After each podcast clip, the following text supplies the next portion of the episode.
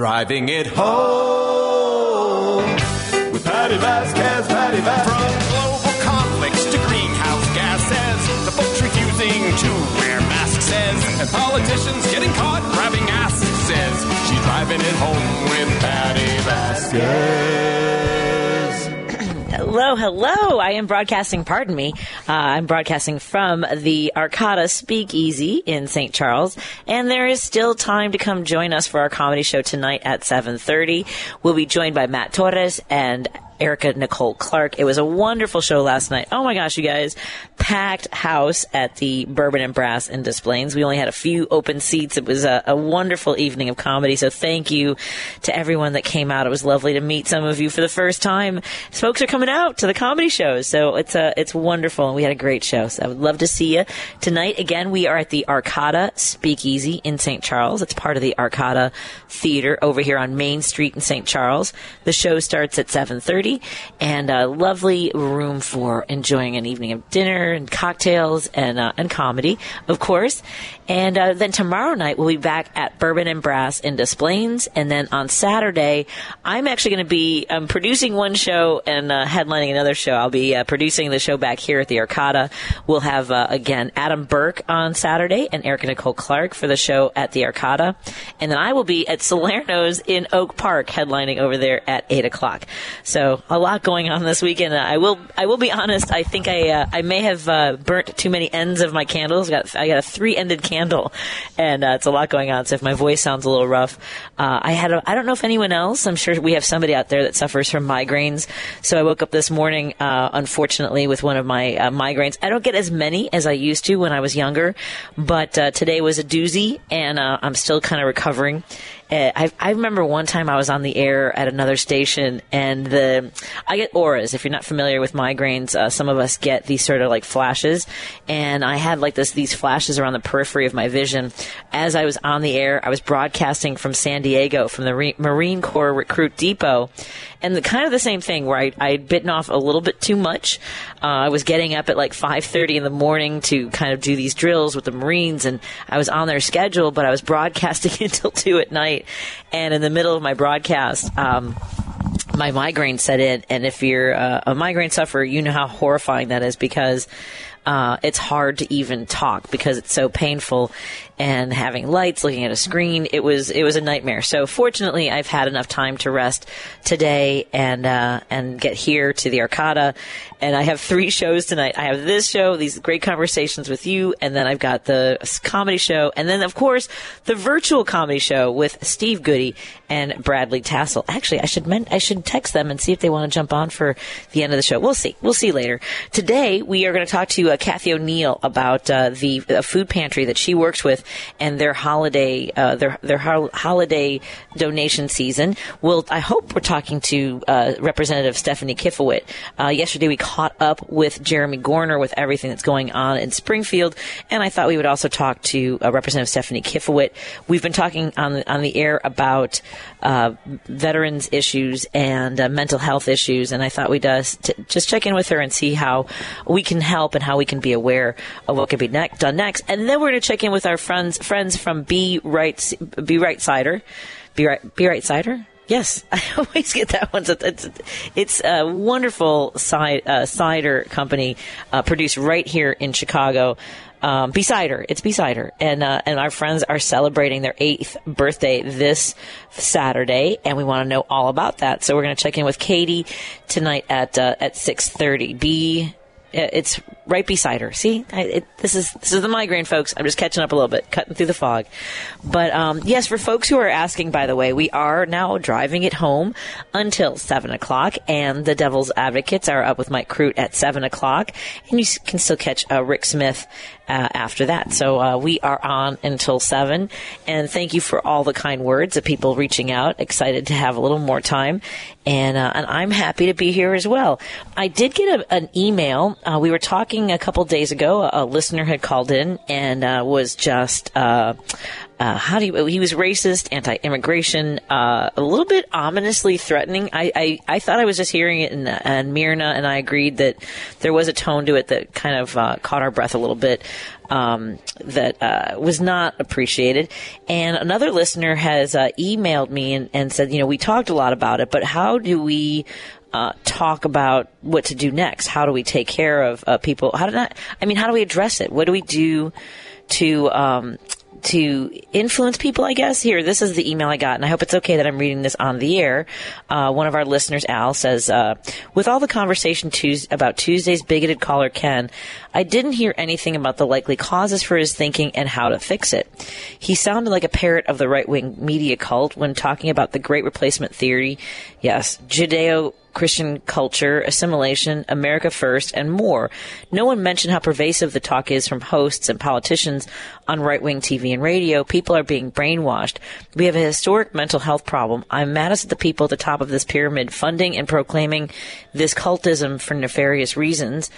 I, I, just have hope that people like this can be knocked out of their trance. And that's, I think that that's what it is, is, is how do we, uh, and it's hard, right? Because I was I was trying to be very patient with him on the phone, and it's it's also I have to protect my own mental health when it comes having a conversation with somebody who yes, was thinly. With a thinly veiled threat against me and people like me who are proud of where our families come from, whether it's Mexican or Ireland, or of course, as I mentioned yesterday, Chicago and America, all those things. Uh, he was like, "You should be proud of where you are." Well, I am. Those two things are not exclusive. Um, so yes, Ken, and you're also right, Al. Ken may very well just be calling another station to brag about how he got on the air, and um, which you know that's the the kind of owning because that's a lot of what they do is uh, they want to own the libs, and that's their only goal in life rather than finding ways to open their hearts.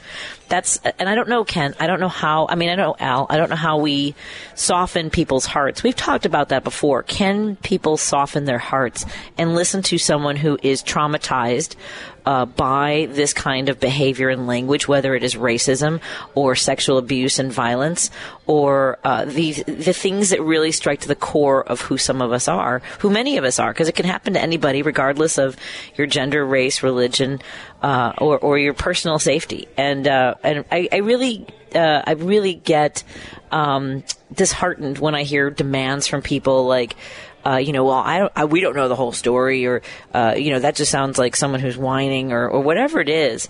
Um, soften your heart, and and the demands on those of us who are the targets of this kind of behavior are often made to do so much of the work.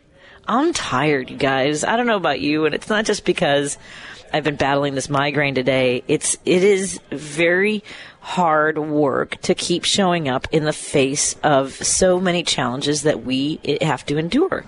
Um, as a woman, as a as a Latina, as uh, I'll tell you something, as somebody who speaks their mind, that's not people don't like that either, and so. Uh, I don't know the answer to your question, Al, but we can we will continue to uh, show up, and I'll try to find some folks who can talk about it. But uh, you know, how do we shake people loose from the trance of the cult or the brainwashing of uh, decades of right wing radio and television. We've talked about that too. We do need more Democrats and liberals to invest in media to put their money's money where their mouth is and play the the long game. We are very much about uh, this issue now and then we move on. And fortunately, that conversation that Joan was having with the young woman that works with the organization that, that has been doing tremendous outreach work with young voters look, I know I don't want to wait for young people to take over, and we don't know that that's necessarily the, the only. It's not, definitely not the only course. But uh, I was was heartened by the conversation that they were having, and that they they do seem to hopefully have the idea of the long game. We need more people like that. The Federalist Society, uh, people like uh, Murdoch and Ailes, all these these guys have been playing the long game. Republicans have been investing in media.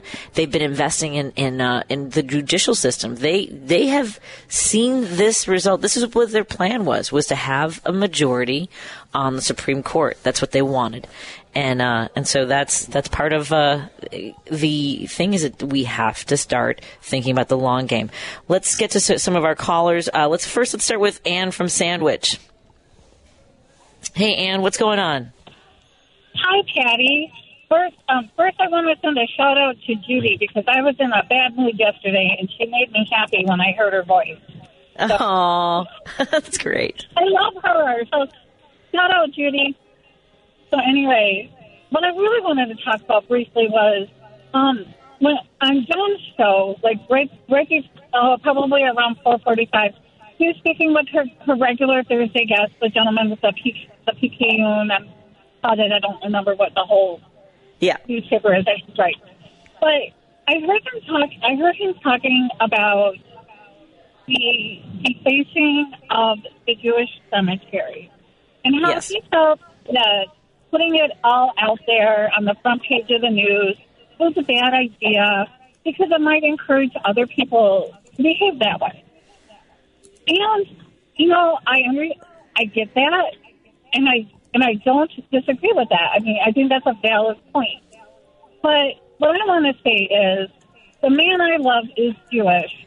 His his whole family is buried, you know, in a Jewish cemetery in Chicago. And if anybody defaced their grave, we would want that blasted all over the newspaper because maybe, hopefully, somebody would see the story and be like, you know what? I think I know who did that. And possibly get the person Yes. Yep. You know, putting it like back on the seven, uh, back on page six or seven, like the gentleman said. No, then nobody's going to see it. Then they're going to get away with it. I I agree with you. I, I, you know, the, and because, and it's also to, uh, you know, encourage people to be aware of conversations they have with people, the energy in their community. Because this happened in my son's school in 2015.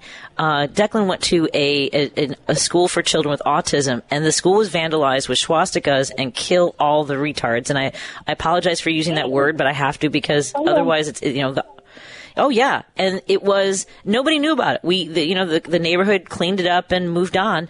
And I thought, no, there's somebody out there that wants to do harm to children like mine that are spreading hate and anti-Semitism, and uh, and this is on the rise. And you know, to, that happened in 2015, and we and they brushed it under the carpet. And I thought, well, this is going to continue to fester, right? So is the answer to just you know turn your back on it or say and to our listener al who asked about the the, the caller on, on tuesday is it you know should i have not had him on the air people do want to know that there are people like that right Right, right. I mean, you know, because it was blasted like it was, as soon as as soon as it came across my news feed, the very first thing I did was check to make sure it wasn't the cemetery where our family is. And I, right right And, thankfully it wasn't, and I feel horrible for those families, you know, that have to take have to endure that. But no, that has to be known. You know, how would a Yep. family member not? You know, what if it would have been our family, and it was on the sixth page, and we didn't see that, and our family And- tombstone was defaced, and we didn't know about it for six months. I mean, Well, yeah, and I understand Eric's point. Right, and I understand Eric's point for not glorifying this and encouraging copycats. On the other hand, look, you know, my family has been touched by a very public tragedy, and not saying Gacy's name doesn't make my tragedy go away or, or soften it, right? Seeing people who are drawn to those stories is painful, but, you know, then I'm here to talk about my family and tell my brother Mike's story, right? And so, you know, why is it painful for the Jewish community? Of course we know why, but this is, you know, this, this can go uh, in, in another direction as well and talk about like what people have had to endure because we have Holocaust deniers. Now we can use this opportunity to educate younger people or those who are intolerant that this is dangerous. Right. Exactly. I mean, Yep. he, he had a very valid point, but I just, you know, I don't know if he was kind of, you know, if he thought about it from the side of the, you know, from the other side. Right. Yep, I, I appreciate your point, and uh, and thank you for, for c- continuing the conversation with me, Ann. I really do, and, and I and I'm sorry for anyone that's that is touched by this and hurt by it. And we should all we should all feel empathy and want to know what to do to help. Thank you, Anne. Have- Have a lovely evening. I think I lost you. Let's take a break here. I'll continue taking your calls. 773-763-9278. Looks like the phone lines are full. Let's get to it. More in a moment on Driving It Home with me, Patty Vasquez. Because facts matter. You're listening to WCPT 820. You're listening to Driving It Home with Patty Vasquez In your communities in Chicago. on WCPT 820. Hey, hey! Our phone lines are full. Let's get to uh, let's get to our calls. We've got uh, our let's let's get to uh, the Myrna on this topic. Hey, Myrna, what's on your mind? Myrna, am I on the air? Do we have Myrna? Oh, it's okay. That's right, Myrna. Let's get to uh, from let's get to Dave from Hoffman Estates. Hey, Dave. Uh, Hey, yeah, before I how get, you doing? Before I, I get what I talked about, um, when you were mentioning about the the other day, got to thinking there was a, a friend of mine um, from that McDonald's group. He since passed on, but he was uh, of uh, Irish and Polish extract, and he married a lady that was Mexican. And I asked him one time, I says, did you get a lot of uh, blowback, you know, by your parents or vice versa, because you know being not of the same? He said no. He said actually it was the kids in school that gave his Huh. kids a hard time. I found that odd, you know, because they got Yeah. married it would have been right around the early '60s, probably, you know. So, Right. but uh, what I was going to mention was on on uh, Nancy Pelosi. You know, Oh yeah. There was- She'll no longer have a leadership right- role. Yeah. there was the the right person at the right place at the right time. Oh, no kidding. you know, thank God we had Nancy Pelosi in charge of the House, especially those last couple of years. You know, could you imagine Mm-hmm. Gumpy McCarthy as Speaker of the House on January sixth? Man, he would have held the doors open. And, Yeah, really. and as we saw Yeah, the documentary from her Yep. daughter, you know, that Oh, she was oh. cool. Under, Oh, yeah. under pressure like that. I mean, people are screaming, you know, for her, and she was cool under pressure. Seemed even more so than Chuck Schumer. It seemed like, but uh, and then she was even concerned for that Snake Pence that time, telling him on the phone to get, you know, make sure you get into safety or whatever, and all of that stuff. And you know, she Right. had a she had an iron will, you know, and exemplified what kind of what uh, General M- Douglas MacArthur said in his farewell speech that time: duty, honor, country, and and then kids and everything, family. But uh, and she's been all of that, you know, and and then some. And I see where the other. Um, uh, uh, Steny Hoyer and that they're following suit and all too. They're kind of stepping down a little bit, making room for the new Centurions and to come in. You know. Yeah, exactly. No, I think it's, and this is what we talk about is that long game, and focusing on the young, the youth in our uh, our legislative branches is, is important. Yeah, yeah. And Yep. on the flip side, with these Republicans, you know that the big thing they're going to start with these uh, subpoenas and everything. Well, should we not do the same thing they did and uh, obfuscate and stall and sue them? You know, for the same, you know, the same thing. I bet you the law Right. will be a whole lot different. You know, when they come in, it'll be, you know, it'll be a court. It'll be like about a two-day trial or something. And, and Yeah, uh, it's gonna be a slog though too.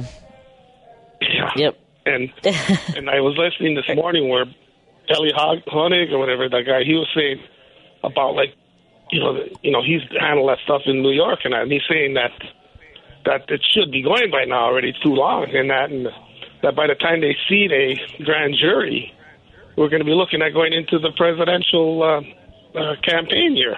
He said it'll be It's gonna be nuts. in the election Yep. of 2024. So Merrick Garland doesn't do anything after uh, Georgia. You know, this is all just kind of a joke. You know that you know he's going to let off. Yeah, I still, the- I still have hope that they're they're. I, I have hope that they're dotting all their I's and crossing their T's. Let me uh, let me get to some more callers Yeah, too, okay, Dave? Anyway. Be well. Have a Thank good you. show. Thanks. Take care. Let's see if Mirna is still on the line real quick and see if we can get her on. Mirna, are you there? I am Hey, here. Myrna. Thank you. Hey, what's on your mind? Hello. Uh, you mentioned about someone asking of how do we deal with uh, the racism and stuff like that. One thing Right. that I suggest, I've mentioned before, racism comes from ignorance of other cultures. Right. I have a friend who made it a point. At the time, they only had a little girl, but now they have a little boy.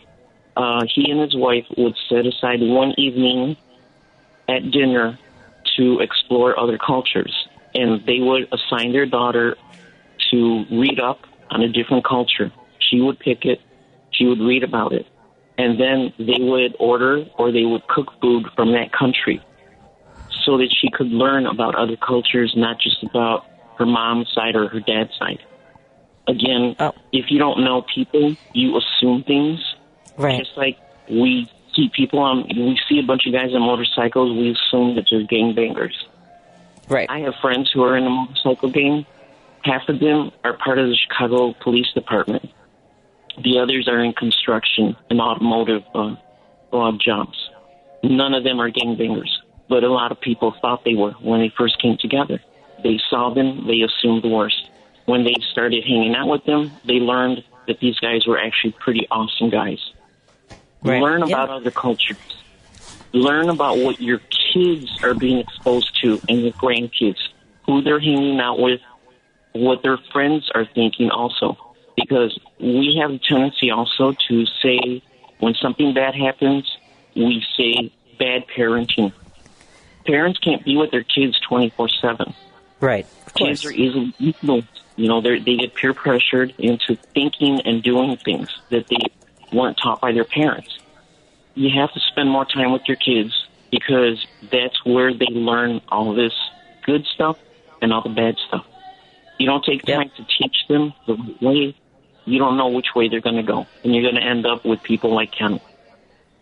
So Well said. My Yep. input on that. Appreciate You know, it. Thank you. Other cultures. Thank you. Bye bye. Th- thank you. Yes, learn about other cultures. I agree. The food, the traditions, the people, all of it. Thank you so much, Mirna. Uh, let's take a break here. We're going to check in with our friend Kathy O'Neill to talk about the New Hope Community Food Pantry. Uh, Jim and Brian, if you wouldn't mind holding on a little bit, I will take your call right after I talk to, to Kathy, if that's okay. Talk to you, everybody in a moment on WCPT 820 Heartland Signal. We're driving it home till 7 with me, Patty new information, explosive new information. It's how every day starts. Need for information. Get the info you need from Santita Jackson. Weekday mornings starting at 6 on WCPT 820. WCPT 820, Chicago's progressive talk, where facts matter. You're listening to Driving It Home with Patty Vasquez on WCPT 820. We are driving it home. I want to thank my sponsors before we continue. Uh, our sponsor, of course, Minocqua Brewing. Uh, go, you can go to our Facebook page and find out where you can pick up some Minocqua Progressive brews. And we also want to thank Kids Above All and Warren Price from European and U.S. Car Service. I want to turn our attention right now to how we can help people in our community as we head into the holiday season. Kathy O'Neill from the Irving Park Community Food Pantry joins us. I misspoke with uh, one of their partners' names, but uh, it's all for a good cause. Hey, Kathy, how are you doing tonight? I'm good. I'm always happy to be back on your show. Oh, I appreciate it. I'm sorry I couldn't be in studio. I realized I had to run out here to, uh, I have a comedy show in St. Charles after this. And I was like, you know what? It's going to be too hard to do everything. Um, but I want, for, yeah, it's a lot. Um, first of all, tell us a little bit about the Irving Park Community Food Pantry. I know you guys did so much incredible work during the pandemic and you're continuing to help those who need it the most. Tell us a little more. Yeah, yeah, we've been around for 38 years in the community. We're over at uh, 4256 North Ridgeway, and we serve the 60618 and 60641 zip codes, but we don't turn anyone away. Um, and what we started out was a church in the 1970s um, decided to deliver groceries to individuals who needed it. And by the 80s, several people started to help the church with their efforts, um, and it kind of turned into the pantry, which has been around, uh, like I said, 38 years. Started out with the basics, which people, you know, always think when they think of a food- food pantry, which would be canned goods and boxed foods. But we have a toiletries area. We have our own garden. We partner with other community gardens to get herbs, vegetables. Um, we have expanded um, into, we receive um, hygiene products from the Period Collective in Chicago because those are items that aren't covered by SNAP benefits. So we're a little more than just the canned goods. Um, we have a social worker on duty and just an amazing amount of volunteers. Some of them who joined us, like myself, I started. Um, Probably April 1st, 2020, um, and so did a bunch of other people who stuck it out. But we also honor our other volunteers who have, some of them who've been with us for 30 years or more. It's a lot of work and a lot of people with uh, just big hearts. And I also see that you guys collect uh, pet food because a lot of folks have to make that tough choice between feeding themselves and feeding their pets, and sometimes they'll make the choice, you know, it's their family member too. Uh, so you've got a lot of partners in regards to that, don't you? We do. We team up with. Uh, we get a really nice grant from uh, the FDC Foundation, which is a family foundation, to supply um, to supply what we don't get donated. We also um, get many generation, uh, many generous donations from Pet Supplies Plus, um, Petco. So we have. Um, we were one of the first pantries to have a pet food corner, and a lot of others were seeing it now, and it makes us happy because you're right. Sometimes people will make that choice, and you know they're going to choose their animals, um, and our animals are important to us. Um, so we're very excited to get things like litter, um, food, even things like a cat condo, and sometimes even things like Halloween costumes for pets. oh, cool. And we are heading into the holiday season. Tell us a little bit about your holiday drive and how people can get involved. Yeah, sure. We have um, many specific drives that we do during the year, and it starts usually in September. We do a school supplies drive, which is awesome, and then um, we go into our. Um, we just had a coat drive where we, I think we probably received and donated um, more than a thousand coats, um, and that wow. was from really uh, probably about 17 partners in the community having drop box drop boxes. That was everything from JT's uh, sandwich shop or over at Percolator, um, the Irish American Heritage Center, just putting boxes out and us spreading the word. And we were able to even give some people two coats yesterday. So we're heading into the holiday season with our stocking drive. Um, and this will probably be, if things, you know, continue the way they are, this will be the last one that's virtual and where we'll go back to in person, where families can come in and cho- choose a toy. But for now, what they can do is they can visit our um, website at www.irvingpark.com food, Irving Park foodpantry.org and look at our wish list. And there's Amazon and Target. And so when families come, they get a stocking and it'll have a gift card in there, but it'll also have some toys and things like that. And then in the spring, we do Easter baskets. Um, so yeah, we do a lot of specialty drives just to, um, around the holidays, just to help, you know, what some folks just can't, you know, afford for their families. So we try and, uh, um, help them out there. So, in addition to uh, maybe going to the website, and again, we are uh, talking about the. I'm sorry, I've lost the Irving Park Community Irving Food Park Pantry. Community Food Pantry. It's a yeah, Yes. it's. I'm trying to find all my notes. I, uh, so, in addition to donating, I'm sure people, you know, this is a time of year where you know people take stock, they do some introspection, and they think, you know, I, you know, I'm doing all right. I'm, I have a home, I have food. I don't think, I don't worry about it. You know, how, what can I do to get out there and connect with people? Are, are there any in-person Yeah. events that people can help out with? Absolutely. We're always over at the um, Independence Park uh, uh, Farmers Market during the summer. And we we did the hot dog fest uh, at Six Corners last year, and that was a wild. That was so much fun. So people can the ways that people can help us are to donate money or food, organize a drive in your community if you're involved with a school or a church or a civic group, share our news um, on our social media platforms, volunteer, and educate people about what a food pantry is. That it's a little more than canned goods, and that people can, um, you know, we're, we're providing healthy food. We get some really great donations from Whole Foods every week. We're a partner of the Greater Chicago Food Depository, so we'll receive as many as you know 10,000 pounds of food per week. Yesterday, we served 90, 398 people and 116 families. Um, so, but we have great support from places like uh, Percolator, um, just uh, um, Jets Pizza on Irving Park. Always looking to donate. So yeah, any way any way people can help would be to start by visiting that website www.irvingparkfoodpantry.org and looking at the ways you can get involved. Um, we just we always need the help. I, I believe it, and and one of the the, the things uh, that people should be aware is, I mean, we know that families struggle. You know, th- the the fact that you're you're helping support 300 over 300 kids in the community have a healthy meal. When we talk about how you know how do we get kids uh, you know on the right path, that's the mo- that's that's number one, isn't it? Is a nutritious diet. Absolutely, absolutely. You know, being able to eat before you go to school and you come home. Um, very important that we provide not just um, things like spaghetti and mac and cheese, but meat, fruit, dairy, bread, vegetables, things like yogurt. We have a really good partnership with Lifeway Kefir, who donates um, throughout the year. So it's important that you know people know that what we're giving out is nutritious too. Um, it's it's just part of a, a plan to to help any way we can, but also make it be good choices. Um, one of the things that we love tomorrow night uh, up at the Jewel at Six Corners is Mount Olive Church is doing a drive for us where they'll be sitting out front. And when people go in, they can purchase things like cornflakes or something and then come out and put it in the bin where they'll be collecting out there. So you're buying at the store and then bringing it out and donated it. And last year they filled a whole van. So that goes from 6.30 to 9.30 tomorrow night at Jewel at Six Corners. That's tremendous. And you mentioned something about the uh, fresh fruit and, and, meats and things like that. But during the pandemic, uh, you know, our friend uh, Jerry Walsky was making deliveries of uh, of apples and, and uh, peaches to the pantries, like just yeah. big boxes of it. And the gratitude, because it, it is harder sometimes to get that fresh fruit and vegetable and, and meats, I would imagine, right? It- it is, yeah. And, um, you know, d- during the pandemic, um, I'd say probably in the last three years, we've only had to close one time, and that was because on um, July f- or January 1st last year, uh, there were some fireworks that went off in a bin, and we had a little bit of a fire.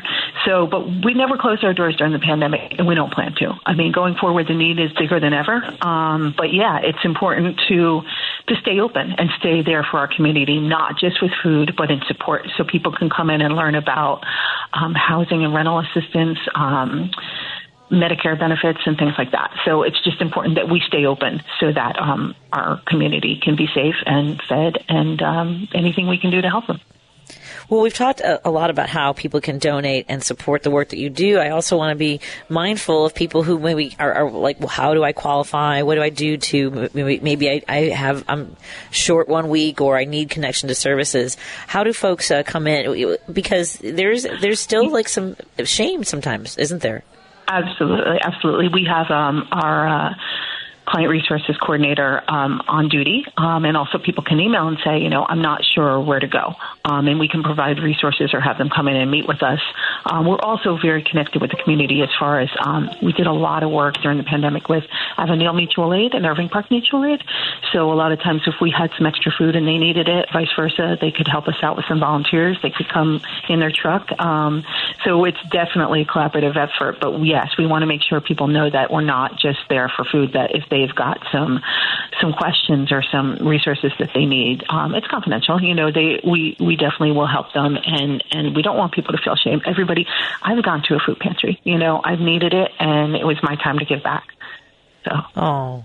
And I know that you've done so much uh, great work over at the Irving Park Food Pantry, and uh, and, and there is, I mean, it, it happens to all of us. You know, there's there have been times when I've had to, you know, when my husband lost his job, and we had to make choices that we didn't think we, we would be confronted with. So please, folks, if if you are struggling in any way, if you need food, if you need services, if you need to feed your pet, uh, if you need toiletries, as uh, as Kathy mentioned, you know, uh, whether it's diapers or tampons and pads or you know some of the other uh, personal projects.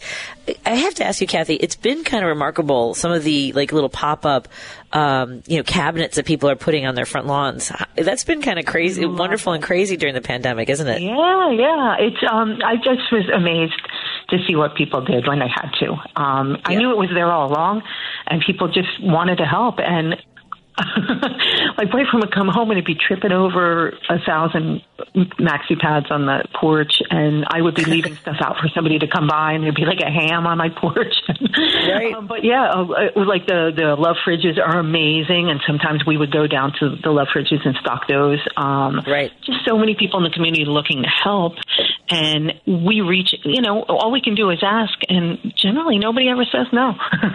yeah. No, I agree. So, um, so yeah, one of the things we love to see is when um, a community will do like a drive um, in their community. So, for instance, if it's like Lane Tech Girls Soccer or something like that, that's just so invigorating. Also to see that's our future.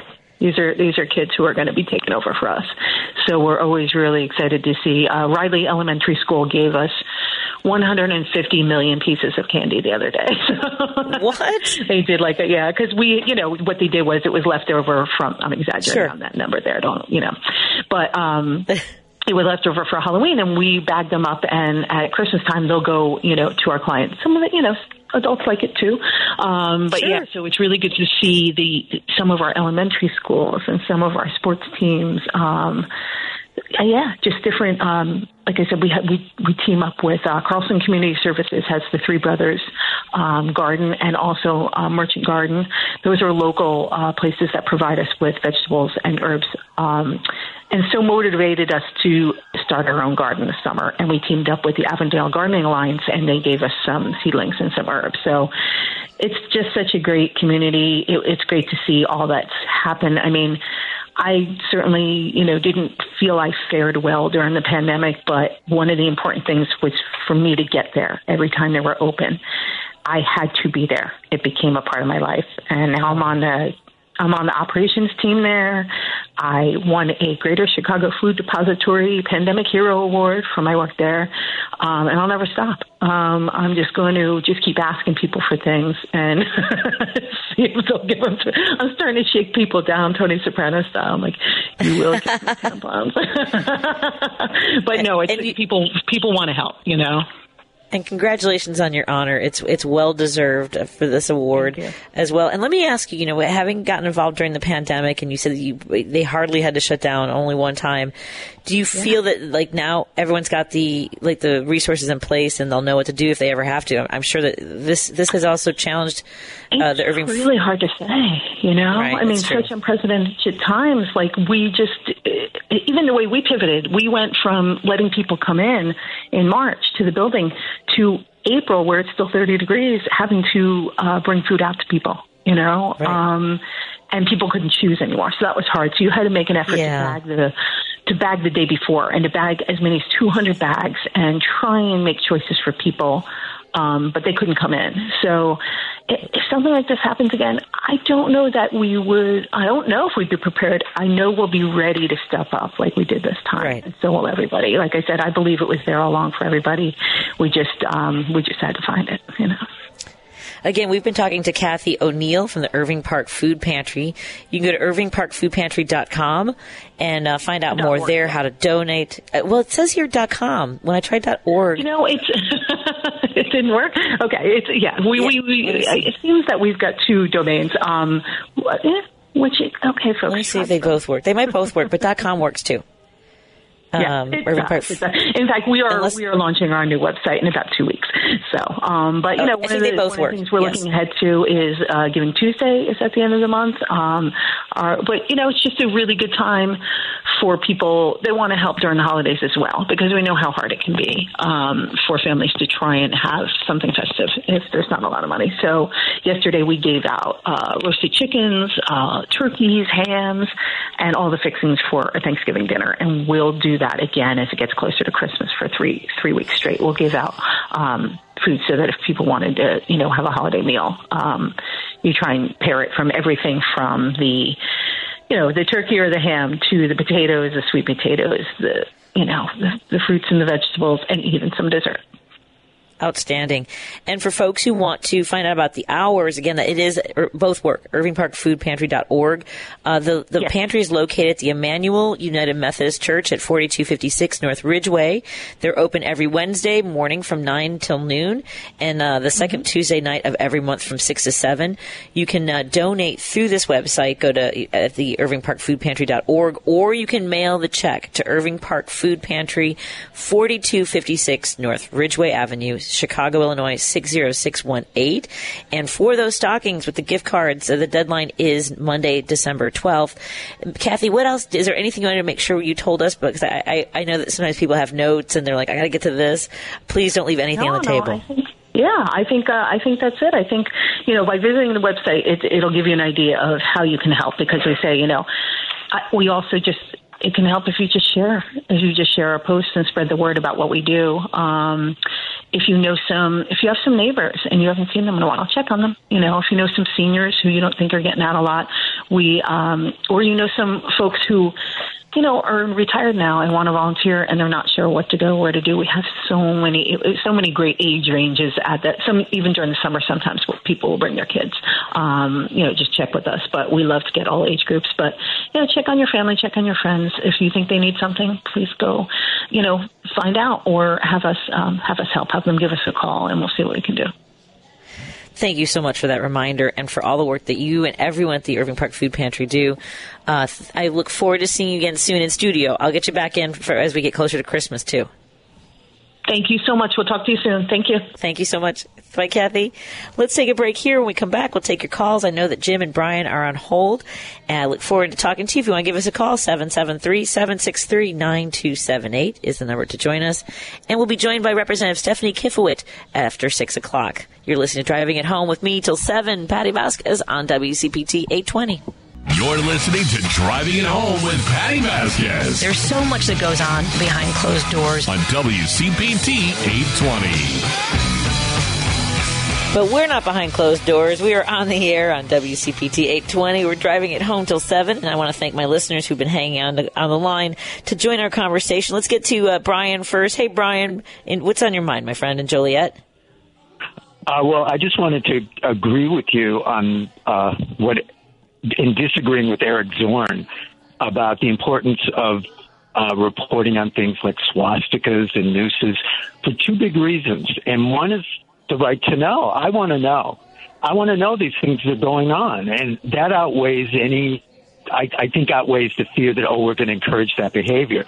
But there's an even bigger reason why we need to report on it, and that's that the the gatekeepers are gone. The gates are down. Whether the Sun Times reports on it or not, those things are going to be splashed all across social media.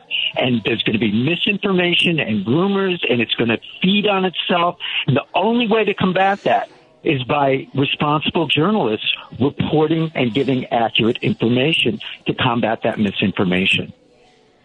Yeah, I'm. Uh, it's funny because I I uh, I've had a little bit of a back and forth with Eric on something else uh, that he had brought up last week, and the because he had wanted to know more about a story. And, and so I was I was curious as to like like the selection of what we needed to more know know more about and what shouldn't be shared or elevated or amplified. And so I was struggling with this today as he was talking, and I was like, okay, um, right. And, and that's why, you know, when you talk about uh, mass murderers or serial killers, uh, you know, it, it is, while I know that that's, uh, uh, some people are thrill seekers or they're, they're drawn to like the macabre and things like that, and, and those stories affect me personally. Um, I, I, I, I wish that people would look more at the families, but the fact is that in a situation like people do want to know more about that, they seek it out. It's obviously told because it, it makes a lot of money. This story about uh, these gravestones that were desecrated, that were vandalized with swastikas, and Kanye was right, and all these things. I, I, I, I think we should know that there are people like that in our communities, and if it encourages someone to do more of that, then let's catch them all. Right? Oh yeah, I agree Let's, totally. let's expose more of it. Yeah. And I, I don't think the, the idea that say, oh, I'm a, I'm going to shoot a school up, but oh no, they're not going to name my name on on in the Sun Times and on the CBS Evening News. That's not going to discourage anybody. And secondly, again, they know their name is going to be splashed all across social media, and that's all that matters today. Today, people want to be TikTok famous, Instagram famous, YouTube famous, Snapchat famous. They don't care about the Chicago Sun Times. Right. Right. I agree. Well, thank you for that, Brian. I appreciate it. I, I, I, think it's something that uh, we need to be aware of, and so that we can be vigilant and, and, and note behaviors, or you know, maybe it's someone who had a camera somewhere and said, "Hey, th- this happened." You know, maybe so, because that that that cemetery has homes around it. Like I know that not everybody wants to have a camera, and uh, you know that's another level of privacy. But in this situation, it might be helpful to see what was going on in the middle of the night or whenever this happened in the cemetery. If Oh, they didn't know what happened, you know what I mean? Yeah. Thank you so much, Brian. I appreciate it. Thank you. Have a great have a great evening. Thank you. And let's get to Jim, who's also been on hold for a while. Hey, Jim, what's on your mind? Hi, hi, Perry. All I can say is going to an anthropology class and you turn in a paper for replacement theory, and you'd be bounced right out of the class. It's, it's absolutely absurd to talk about. And We're all replaced eventually. All of us are replaced. That's a good point, Jim. Yeah, when we when we shuck our mortal coil, I hope there'll be a better man than me walking here. I just wanted to say, talk about mental health. You're talking about mental health. Louie Gohmert, talk about evolution of man. Louie Gohmert is going to take over the investigations in the House. He's going to start with uh, the Bidens, of course. Then he's got the Afghanistan. He's got a series of things, you know important things he's got to get to. Louie Gohmert to talk about evolution, placement. but anyway, uh, you, you, you have fact that these nuts are going to uh, rain down on us for uh, two years, you know, with uh, every idiotic thing they could possibly think of to do. And in the meantime, it'll stall uh, important things like health care, mental health care, uh, helping the homeless. That, that lady got, uh, the, uh, the Bass, uh, Karen Bass got elected in L.A., you know, for the homeless. He's going to put 17,000 of the 40,000 in the homes with transaction tax. I think that's a marvelous thing. But as far as uh, these Republicans, it's just going to be havoc for two years. Every Yeah. time we turn the news, it's going to be Louie Gohmert, uh, who's completely nuts. That nut from Ohio, his, he's got his, you know, his, he can't put his jacket on apparently. Something must be wrong with his abdomen, abdomen or something. He can't get a jacket around. So he's going to be on, and it's, it's going to be a fiasco. You know, it's going to be fiasco. But they're they're they're they're shooting they're they're they're doing themselves in with that nonsense because. uh th- that doesn't fly anymore. It just doesn't fly, you know. Uh, but we'll see how long it lasts. As far as replacing people, I mean, how ridiculous! That's the most ridiculous thing. Yeah, I, I know. I couldn't believe I was hearing it, and and I mean, I don't know if you agree with what Mirna and I felt when he's like, you know, well, don't be surprised when we call you out on what you're trying to do, and it's like, I don't think I like the tone of this conversation. It's like, it was it was ominous. Well, I think I think Steve Bannon. I don't know anything about Steve Bannon. In fact, I went to the grocery store. I got kind of longer hair, younger grocers. Oh, Steve, you look like Steve. I said, I look like Steve Bannon. You got to be out of your skulls. You know your hair. Your hair. You're better looking at Steve Bannon, but your hair is like Steve Bannon. But I, I was like, but he's the one that, that forced that down everybody's throat. Didn't he? The replacement theory isn't that his big theory? I know he was in front of the Rome, in front of the Pope. They tried to explain to the Italians they're going to be replaced.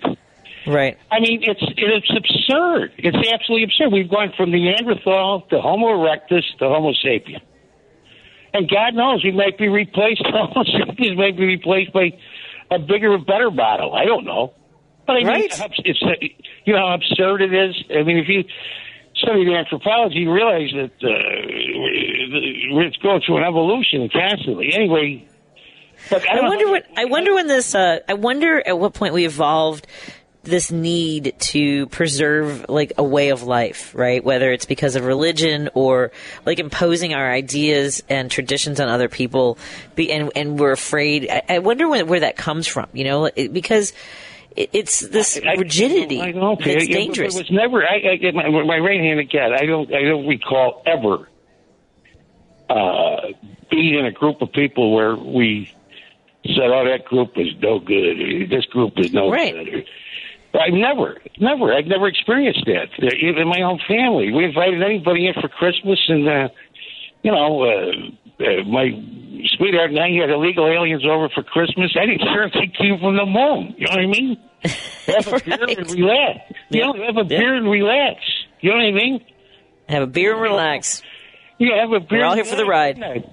you better believe it, kiddo. Anyway, you have a great show tonight, Peter. You're knocking butt out there in St. Jasmine. Thank you for taking Thank- my calling. Bye bye. Thank you so much. You're listening to WCPT 820 because facts matter. You're listening to Driving It Home with Patty Vasquez on WCPT 820. Hey, hey! I uh, I made a phone call to my good friend Representative Stephanie Kifowit, who I had scheduled on the show. And I was like, "Hey, uh, I'm going to be at the Arcada Speakeasy. Can you be there in 15 minutes?" And she's like, "Wait a minute, what?" representative Stephanie Kifowit joins us on the line. Uh, she is the representative of. Hold on a second. I'm going to get it. What? I can't find the number. With 84th District, Representative Stephanie Kifowit is on the line. Hey, how's it going, my friend? How's it going with you? I'm okay. I uh, was telling the audience earlier that I, I had a massive migraine this morning, and so I'm still kind of recovering from that. So my apologies. I was not able to organize my day and share information in a more timely manner. No. You mean you're human and stuff comes up? Imagine that. Imagine that. so, let's uh, let's start with the uh, very short uh, veto session. We talked to Jeremy Gormer. You guys were in Springfield. Um, let me. I know that it, you know veto session is kind of wonky anyway, and there's not a lot right now. People are focusing like on the uh, you know the Safety Act and things like that. But let's talk about how the energy uh, post election. Was it nice to gather with everybody and kind of revel in uh, so many great success stories across the state of Illinois? Oh, it was, it was a lot of fun, and then we had some uh, newer members that came down just to observe and be on the House floor, and it was fun to uh, talk to them and introduce them to people, and um, just marvel in the the Democratic successes. As you said, um, you mentioned the Safety Act, and there's a lot of fear mongering, a lot of misinformation with regards to the Safety Act. That I think that uh, voters are just smarter than that, and that that didn't stick, and um, Democrats won whole handedly in Illinois. It was amazing. Well, and here's the thing, from my perspective, and knowing you for the last six years, you are one of the most uh, practical legislators that I know. You want to, you are, you're kind of a information, facts, and stats wonk. You know, when you know when I came down there to talk about funding for programs, you're like, okay, yes, and now we have to talk about how we're going to fund that, and here's what the deal is, and this is how we need to get there. So, what are your thoughts? You know, you are somebody who has been in the military. You, you know, this idea that Republicans somehow are much stronger on safety or patriotism is it doesn't hold water when it comes to getting to rolling up your sleeves and doing the work. So tell us a little bit about your perspective on the Safety Act. Well, I think, and and I do a Facebook Live every Monday morning, which we've talked about the Safety Act multiple times on my Facebook Live. Um, the Safety Act, in a whole, in a whole, has multiple components that are very beneficial, from mental health uh, support for our officers to uh, limiting um, the type of military excess uh, weaponry that uh, police officers can get. I mean, like they can't get uh, army tank, you know, and uh, to um, being heavily supported by domestic violence advocates because it protects our victims of domestic violence. So it is disingenuous to people to say throw out the Safety Act because there's a lot of good in the Safety Act. Now, when we talk about pretrial detainment and bail, that's where um, the Safety Act was morphed into this bill that enabled uh, every criminal on earth to go out of the jails, which is completely false. And that's not what the bill does. Um, I've had several attorneys come up to me and say, uh, if you have enough money, like Bill Gates, you can create any crime you want and you won't be in any pretrial confinement because you can just bail yourself out. Right. And when I was right. an alderman, yeah, and when I was an alderman, we had seen uh, gang members get arrested and then be out the next day because the gangs have cash on the side to bail out their members.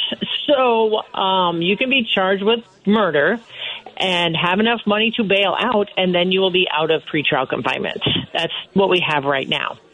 Um, what was in the um, the Safety Act with regards to elimination of bonds is that it creates a status of threat to the community or to a person, and it creates this review process so that if Bill Gates does something horrific, guess Right. what? He's not going to be able to get out of pretrial confinement because he's a threat.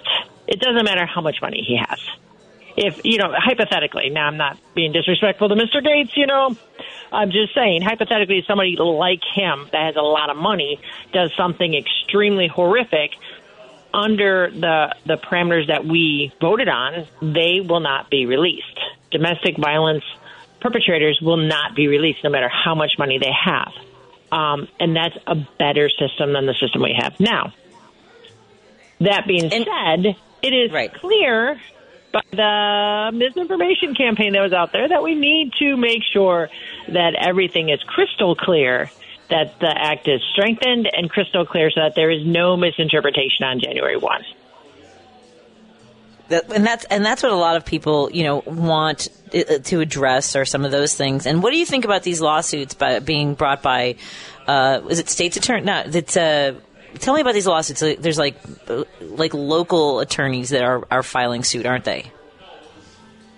Well, I'm not a lawyer, but um, in my non-lawyer opinion only, because I think that that they're not they're not going to prevail. I mean, it just I, I don't understand the parameters in which that they are. Wait, they're chal- are they are they challenging the? They're saying it's unconstitutional. Is that what they're they're alleging? They're alleging um, what's called the single source document, which means that you can't have multiple subjects, or single subject doctrine, which means you can't have multiple subjects in one bill. You can argue that all the all that was in the safety bill attributed to um, crime, to um, police, and to you know that subject matter. So, I mean, that's that's what they want to. But again, what are they? What are they in court for? Because they're in court to say that the Safety Act had multiple subjects in it, so they want it all thrown out. So that means that they they want to they're in court right now to nullify a bill that protects victims of domestic violence.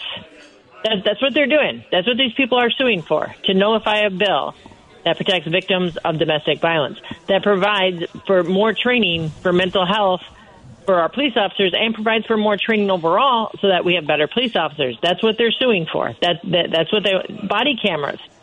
There is a mandate to make sure that everybody has body cameras. So they're suing to allow police officers not to be mandated to wear body cameras. That's what they're suing for. That's that's what people I think need to understand is that they're looking to nullify that whole all that good that's in that bill for in my opinion political points and fear mongering. And I also let's let's uh, focus a little bit first on one of the things you've, you've said. So many things I want to uh, address because I think it's important for people to know because they only have that one thing locked in their head about you know people getting out and they're dangerous. Uh, first, let's start with uh, with mental health support for police officers because this is something that we talk about and and there is uh, you know there, there's a challenge within police departments. Uh, you know whether I know I've talked to some CPD officers who are very passionate about like like let's you know anything. Like let's treat it like a like a dental exam. You know you know cops have to come in twice a year just like just check in and say hey is everything okay? Kind of a fine tune up but but everyone does. But a lot of police officers seem to be uh, weary of you know taking advantage of mental health services because they're afraid something will go on their record.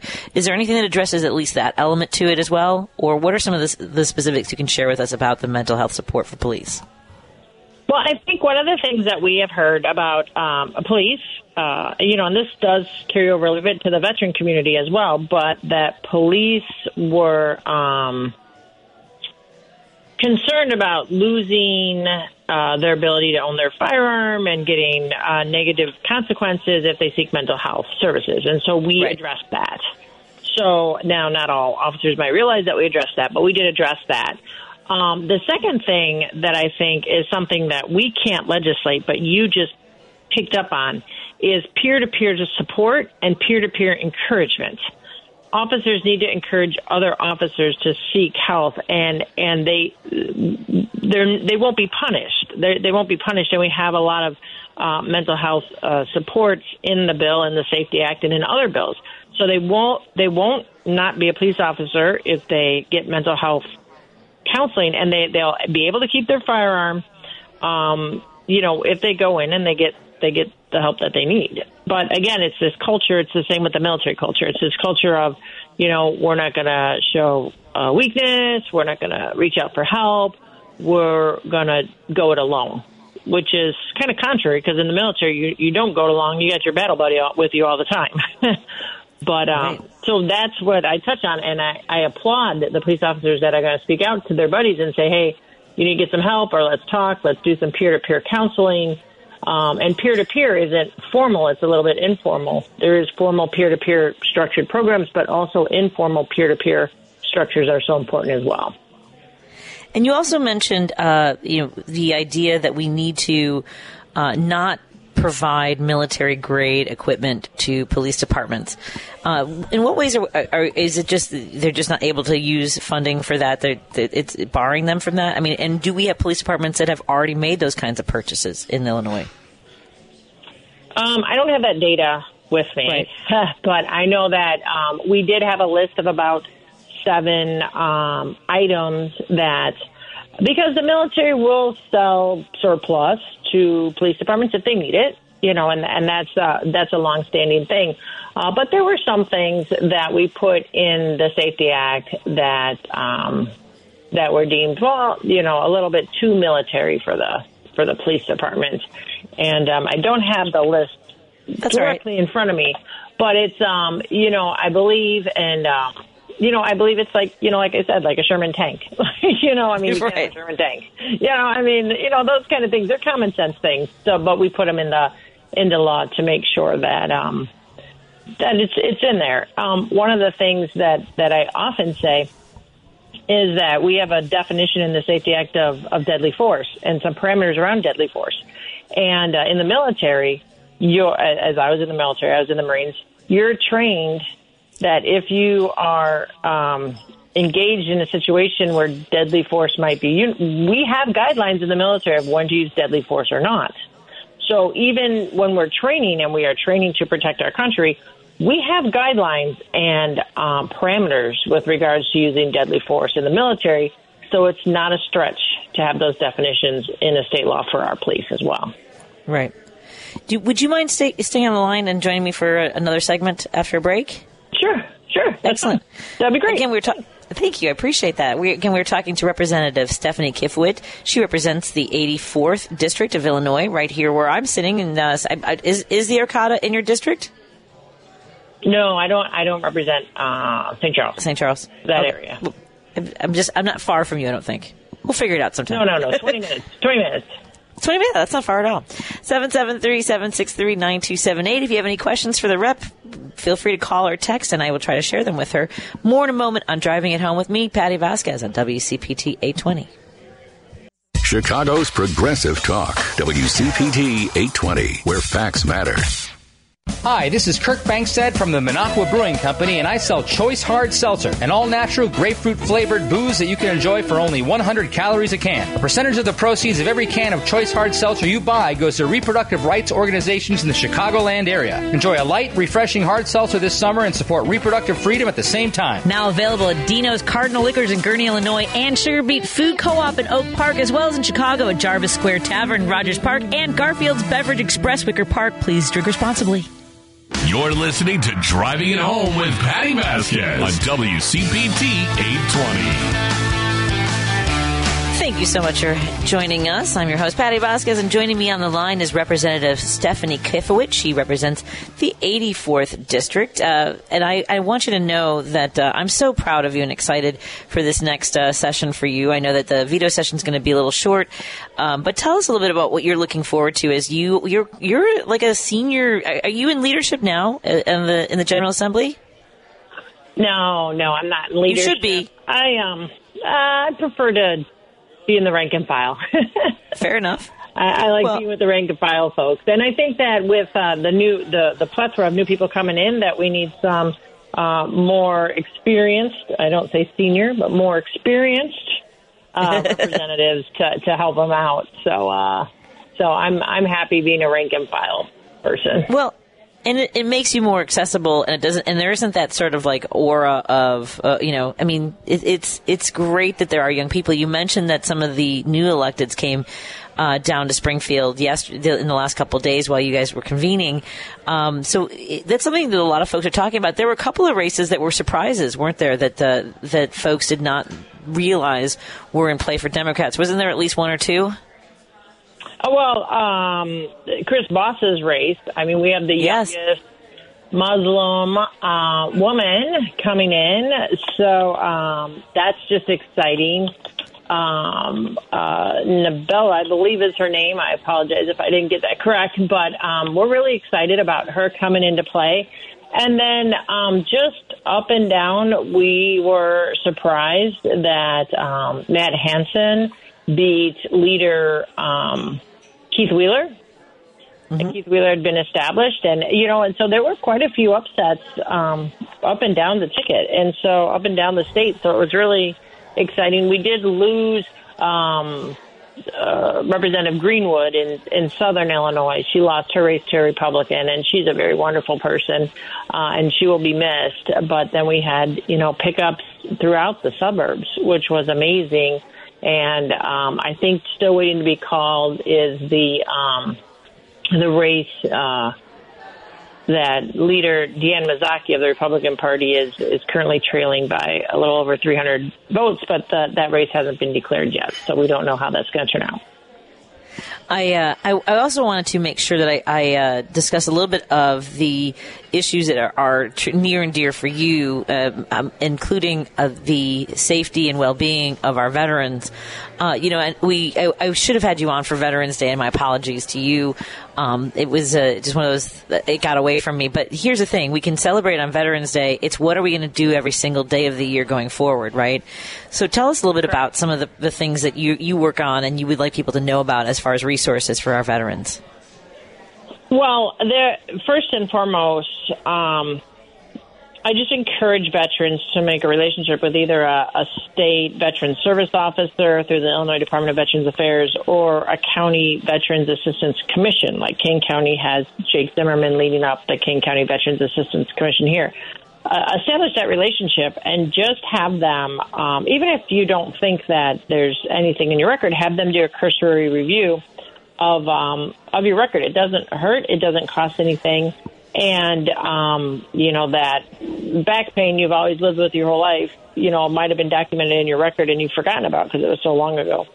So, um, so establish that relationship. And now, since the PACT Act was signed into law on the national level, that helps our, um, you know, Desert Storm Operation uh, Enduring Freedom and and and that era um, of veteran that the burn pits and all these presumption now is into law. So they should go back to their Veterans Assistance Commission or your Illinois State Veteran Service Officer and get a review because um, many people were impacted by the burn pits, um, serious health issues from those burn pits, and the federal government should um, allocate the resources that is that is um, what has been earned. It's not charity.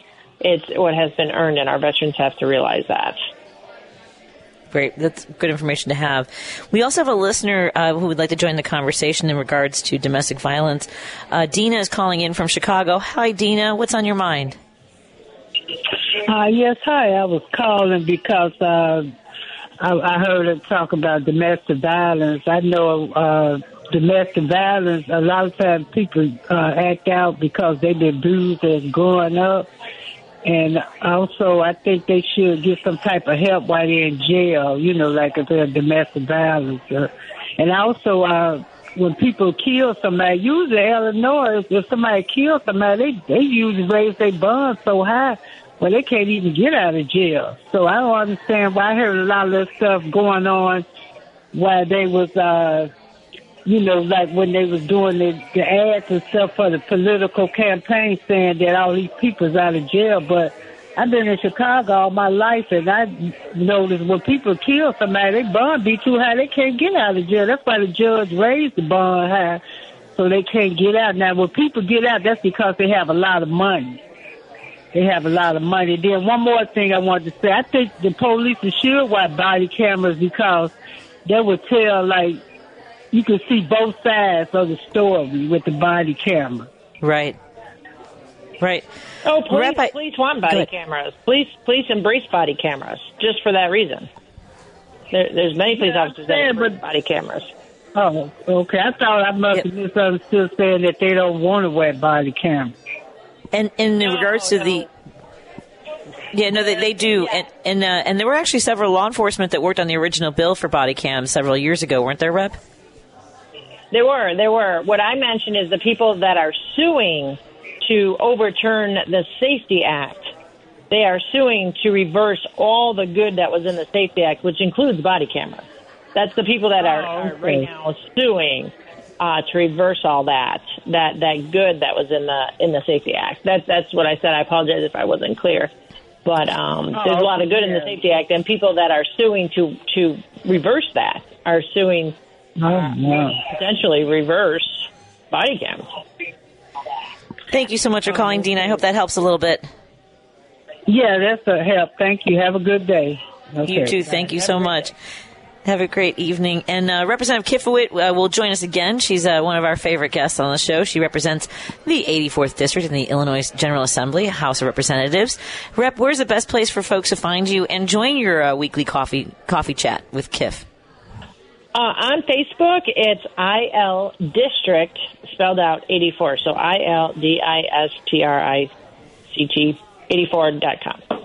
Dot com is the website, and on Facebook, it's IL District 84, just in general. And every Monday morning from 9 to 10, um, you know, I give updates and updates that people don't even realize. Like, I gave an update about how low the Mississippi River is and how that's affecting our commerce and our barges, because some of the barges are getting stuck in the sand. Um, you know, I talk about how Illinois has uh, a larger yield per acre of corn than Iowa. Iowa has more acres, but we have a larger yield than Iowa. I mean, so I talk about things that the average person might not even know about is going on in Illinois, uh, just to make them, you know, proud of the state that they live in and and uh, proud of everything that Illinois is doing, and we're going in the right direction. I appreciate all the information you share with people and keeping them informed. Have a great evening. We'll talk to you again very soon. If I don't talk to you before Thanksgiving, which I hope I do, have a wonderful Thanksgiving, my friend. Yes, you have a great Thanksgiving, and thank you for all you do. Um, you know, we need to make sure that news is credible and is is um, you know true. And in this time and space, I appreciate every everybody in the news sphere that um, that strives to make sure that people are well educated with the truth. So thank you for that. Thank you so much, Rep. Have a great evening. We'll talk to you soon. And we're going to take a break here. When we can come back, we're going to talk to our friends from Right Bee Cider. And uh, we're going to talk about their celebration they have coming up. We're going to talk to Katie Morgan in just a moment. After this, I'm driving it home with me, Patti Vas- Vasquez. Tune into the Thom Hartmann radio program, your home for news, opinion, and insight, right here on WCPT 820, where facts matter. Because facts matter. You are listening to WCPT 820. On January 6, 2021, followers of Trump and something called QAnon attempted a coup at the United States Capitol.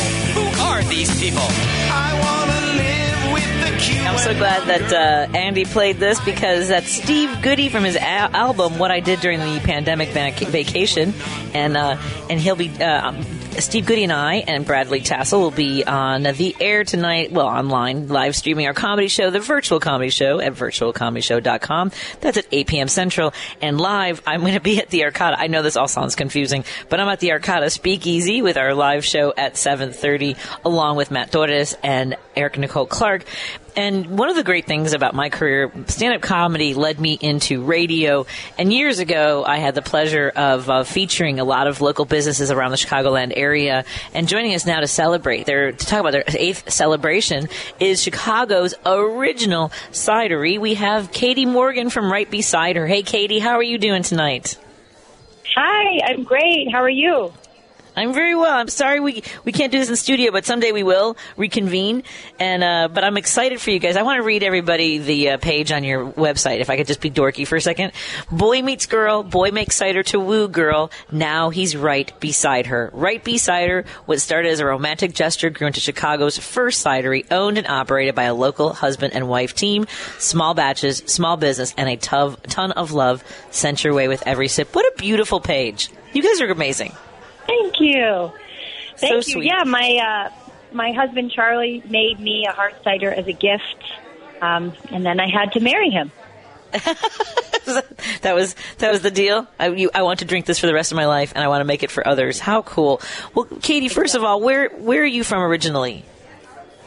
I uh, grew up in Seattle, but I lived in Chicago for about ten years now, and my husband Charlie uh, is born and raised in the city. Okay, what brought you to Chicago originally? Um, just fun, honestly. I, I I always was intrigued by the city, and the second I landed here, I knew that it was going to be a special place. I didn't know I was going to be here. You know, I didn't know I was going to meet my husband and start a business and live here for ten years, but I'm obviously thrilled that I did. And how did you meet him? Uh, so a mutual friend. We just met, and we were all in a big group of friends, and then that kind of turned into more than friends with the cider. So that um, is the story of our business. How sweet! And so was was cider like the thing that you would drink when you would go out? And he's like, I'm going to make this woman a nice cider. Well, yeah. So he was a professional beer brewer, um, and I think he thought it was strange that I was never drinking beer, especially the beer that he would make. and so uh, I love cider. I, I spent some time in the UK. I really loved it over there, and came back and couldn't really find anything that I loved. I love cider that's on the drier side, nice and clean and crisp. And and he surprised me uh, with one for my birthday, and the rest is history. That's fantastic, and, and I love your uh, page that uh, Charlie is the worker bee and you're the queen bee. Um, oh, and I didn't realize that you. So you studied in Cambridge. This is where you fell in love with cider. Yes. Oh, how cool! Were you? So you were studying abroad? Yeah, I was actually studying history over there, and then um, I I had a friend introduce me to cider, and I just fell in love. And then Charlie and I were actually lucky enough a few years ago to go back and spend some time in cider country, which I would highly recommend to everyone. So we've had some some great experiences over there. Oh, how neat! So now you're coming up on your uh, your eighth anniversary. Where was your first location for? Uh, where was, was this made out of? Like your kitchen, and then you had to find a space. Tell us a little bit about this journey. Yeah, so we we always knew that we wanted to start our own business, and so we were in a shared warehouse space just north of Chicago, in Lincolnwood, in a really really tiny spot with that just fit a few tiny pieces of equipment, and we self distributed out of a yellow pickup truck that we got on Craigslist. And after doing that for a few years, basically going door to door selling our kegs, we were able to sign on with the distributor, move into our our uh, our new space, which we've been in for about six years. Now we're in the old Schwinn Bike Building. It's just west of Logan Square in Hermosa. It's on Kostner between North and Armitage. Our production facility is there, and our site, our tap room is there as well. So, so where can people? Are, are your uh, ciders available in uh, in some of our favorite liquor stores around the city and grocery stores? Yes, so you can get everything at our tap room, of course. Uh, our tap room is open Wednesday to Sunday, but you can also get it in your favorite spots around the city. Um, everything from little local bottle shops like Beermiscuous, bottles and cans, Bitter Pops, um, to your larger stores like Binny's, Whole Foods, Jewel, um, and a lot of other neighborhood spots. We're in a ton of bars and restaurants as well, and um, we're excited more and more to be on a lot of different menus. That- That's awesome. I love that. So you have this event coming up for your celebration. How can people celebrate with you? Yeah, we, we would love for people to come to our tap room. We're having our eighth birthday celebration. Uh, it goes all day from when we're open, from 2 to 10. We have eight of our ciders on tap. Some of those are, are ones that we distribute throughout the state, but some are tap room exclusive that you can only get there. We have our barrel age series, and we have two brand new flavors that we're going to be releasing. Our tap room is kid friendly, dog friendly, bring your own food. It's a really fun atmosphere, and we hope that we can celebrate with everyone. There are so many people that have supported us and helped us for eight years, and we just want to say thank you and have a great day. And I love that you're in the old uh, Schwinn building too. By the way, uh, th- this is one of my dreams is to be able to find like a cool old building. How, how much I have to imagine the work that went into turning this into your cidery was a, it was was it a, a tremendous amount of rehab? Uh, yes. So there, it's actually a really, really big building. There are a few other businesses in the building. The um, in order to build our cidery and tap room, yeah, definitely a lot of work. It's been a labor of love. Our we started with just the two of us, but now we have a, a bigger team, and they've been instrumental in our um, our growth and we're just we're really lucky. We have so many good friends. We have our families and friends have been so supportive. The neighborhood in Hermosa and, and around Logan Square has supported us so much. And um, you know, we we were just in Illinois for the longest time, but we just branched out to Michigan. We're now in New York, and we're actually international now as well. We're in Japan. Hey, what? I know. Congrat- congratulations! That's so wild. Congratulations. Never, I would have never thought that somebody would be drinking our cider in Tokyo, but it's it's really cool, and I, I can't wait to visit. Oh, how, yeah. Well, you absolutely must visit. Here's a, a, a history degree. Uh, you have is your undergrad in history, and then you were studying grad, or, or uh, what was your your focus for history? Yeah, my path is strange. So I just loved history. I still love history, but I ended up going to nursing school. I also have a cardiac nursing background, and then now somehow I'm in hard cider. So my path was a little unconventional, I guess. Well, hey, I have a history degree. I became a stand-up comic, a uh, radio host, and a policy advisor for our it. government. See? yeah, oh, are you kidding me? I 100% get it. Uh, oh my gosh, I'm looking at your another page. So one of my favorite things that I introduced our good friend Jerry Walsky to was a is a kind of a, a cider and Guinness mix. You know, we, we layer it. Yes. This the, so it's called the Chicago Black Velveteen. Oh no, this is it's just Guinness. Is this a is this a restaurant? No, that's that is a mix of Guinness and our cider. The black. Oh, so the, the Chicago Black Velveteen. So it's specifically yours.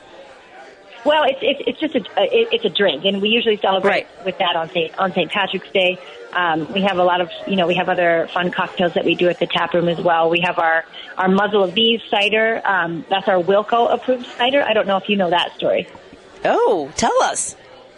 Okay, so uh, Wilco is one of our favorite bands, and Muzzle of Bees is the name of one of their songs. So Charlie reached out to their contact us on their website randomly at midnight one night and asked them if, if we could have their permission to use the song title.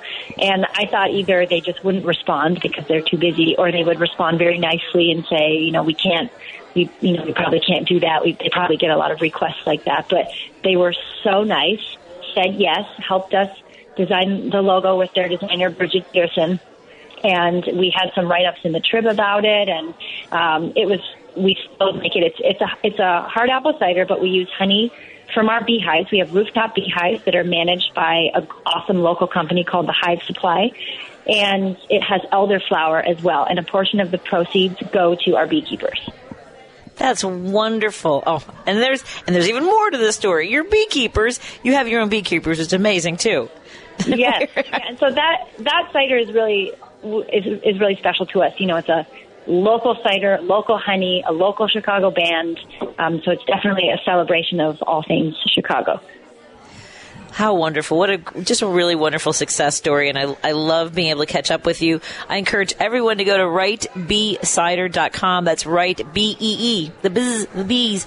So rightbeecider.com. You can find out how you can you can order online, find out about all the events and make sure you get out and celebrate with them this weekend for their 8th anniversary. Was there anything you want to make sure you shared with us, Katie?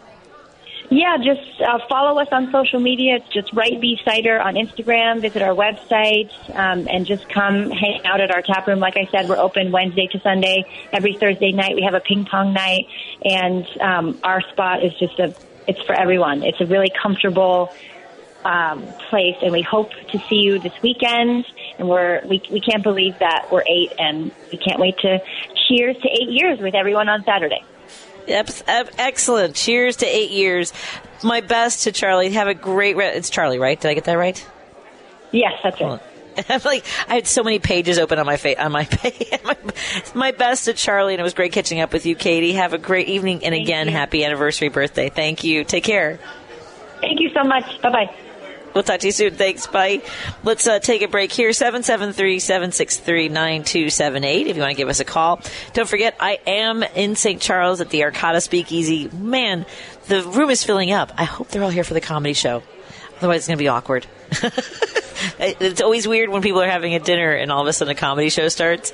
So uh, hopefully they, they know that they're here for for me, Erica Nicole Clark, and Matthew Torres. More after this on WCPT 820 Heartland Signal for accurate news coverage. I will tell you what Donald Trump is doing is not only an exercise in ego, but it's dangerous to the future of this country. Like you, the United States wants this war to end. The only country standing in the way of that is Russia. And factual conversations. The Republicans are defending a system that is in place today that allows murderers and rapists and domestic abusers to buy their way out of jail. Chicago's Progressive Talk. The hospitality industry is at the top of that list, and I'm confident that this ordinance will help them. WCPT 820.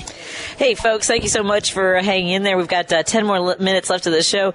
There, I wanted to let these guys know we're in the uh, Harlow room at the Arcada Speakeasy, and uh, we'll be upstairs. You guys can hang out. Uh, the Arcada Speakeasy has an amazing venue with, with uh, great food and cocktails, and of course, live performances. Tonight we have a comedy show starting just in a little bit featuring me and Matthew Torres and Erica Nicole Clark. So you still got some time to come on out here. There's a few tables left, uh, but we are also going to be at the Bourbon and Brass again tomorrow night, and we're going to be at uh, well, there's going to be two shows.